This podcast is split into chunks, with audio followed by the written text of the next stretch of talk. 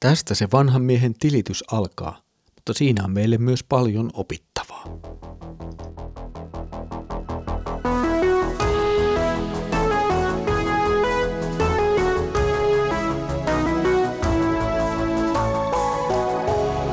Kirjoitusten pauloissa. Tervetuloa taas mukaan Kirjoitusten pauloissa raamattu podcastin ääreen.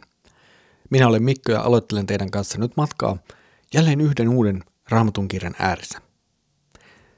Lähdemme nyt liikkeelle Saarnaajan kirjasta ja sen ensimmäisistä jakeista. Luetaanpa nuo kaksi ensimmäistä jaetta.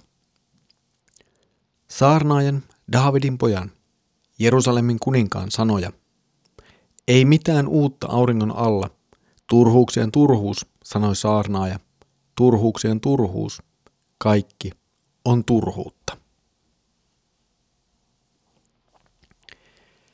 Edellisessä jaksossa totesimme lyhyesti, että saarnaajan kirjan saarnaaja, tuo kirjoittaja, kertoja, on vanhentunut kuningas Salomo. Hän käyttää itsestään tässä nimitystä saarnaaja, hebreaksi gohelet. Tuosta nimestä neljännen vuosisadan kirkkoisa hieronyymös tuumaa tällä tavalla.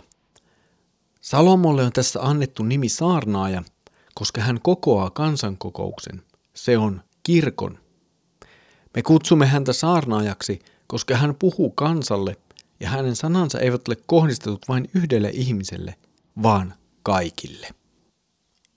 Saarnaaja siis puhuu meille, meille uskoville seurakunnan jäsenille. Ja vaikka hän on toki ihminen, vanhentunut, vanha kuningas, niin kun luemme saarnaajan kirjaa, niin emme lue vain pelkästään nyt vanhaksi käyneen kuninkaan ajatuksia ja pohdiskeluja, vaan luemme jotain sellaista, jonka pyhä henki on inspiroinut.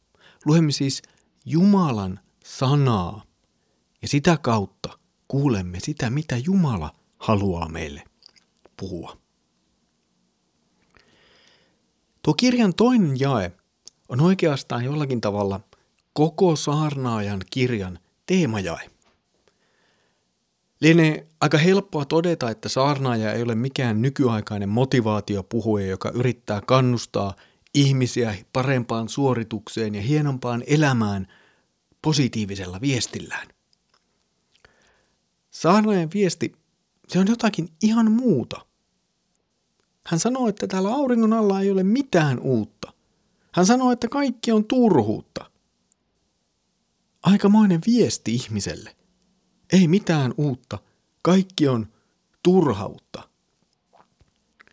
Ja näiden sanojen kanssa me painiskelemme itse asiassa läpi saarnaajan kirjan. Mitä saarnaaja haluaa meille viestiä sanoessaan, että ei ole mitään uutta ja kaikki on turhuutta? Tämä asia aukenee meille vähitellen tässä saarnaajan kirjan äärellä.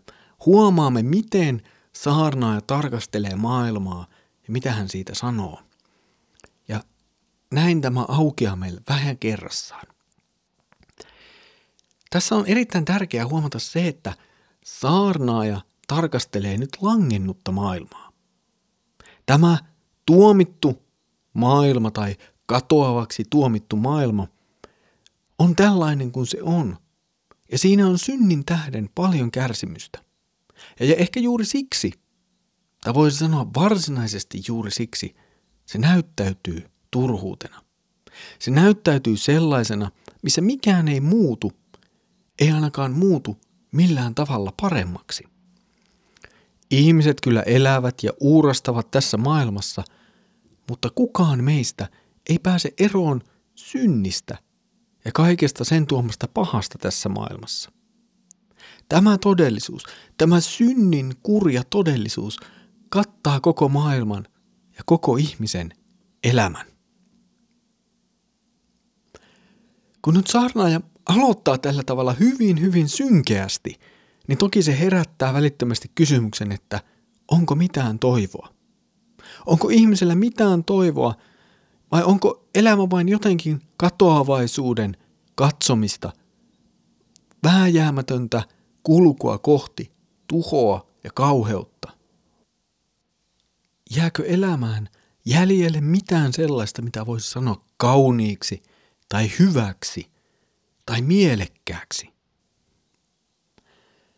Tähän kysymykseen tulee kyllä vastaus saarnaajan kirjan kokonaisuudessa, kun sitä tarkastelemme. Lopulta saarnaajan kirjakaan ei jätä meitä pelkän synkän, toivottomuuden ja synnin todellisuuden alle. Se antaa meille myös toivon ja näkökulman Jumalasta. Nimittäin juuri se on huomattavaa näissä kahdessa ensimmäisessä jakeessa. Nimittäin se, että kenestä ei puhuta sanaakaan. Jakeet eivät mainitse Jumalaa. Ja siinä on tuo iso avain, joka meidän täytyy huomata. Ja tähän samaan ajatukseen ja huomioon tulemme palaamaan yhä uudelleen ja uudelleen saarnaajan kirjan äärellä, kun tutkimme näitä jakeita. Siis se, että nyt ei mainita Jumalaa.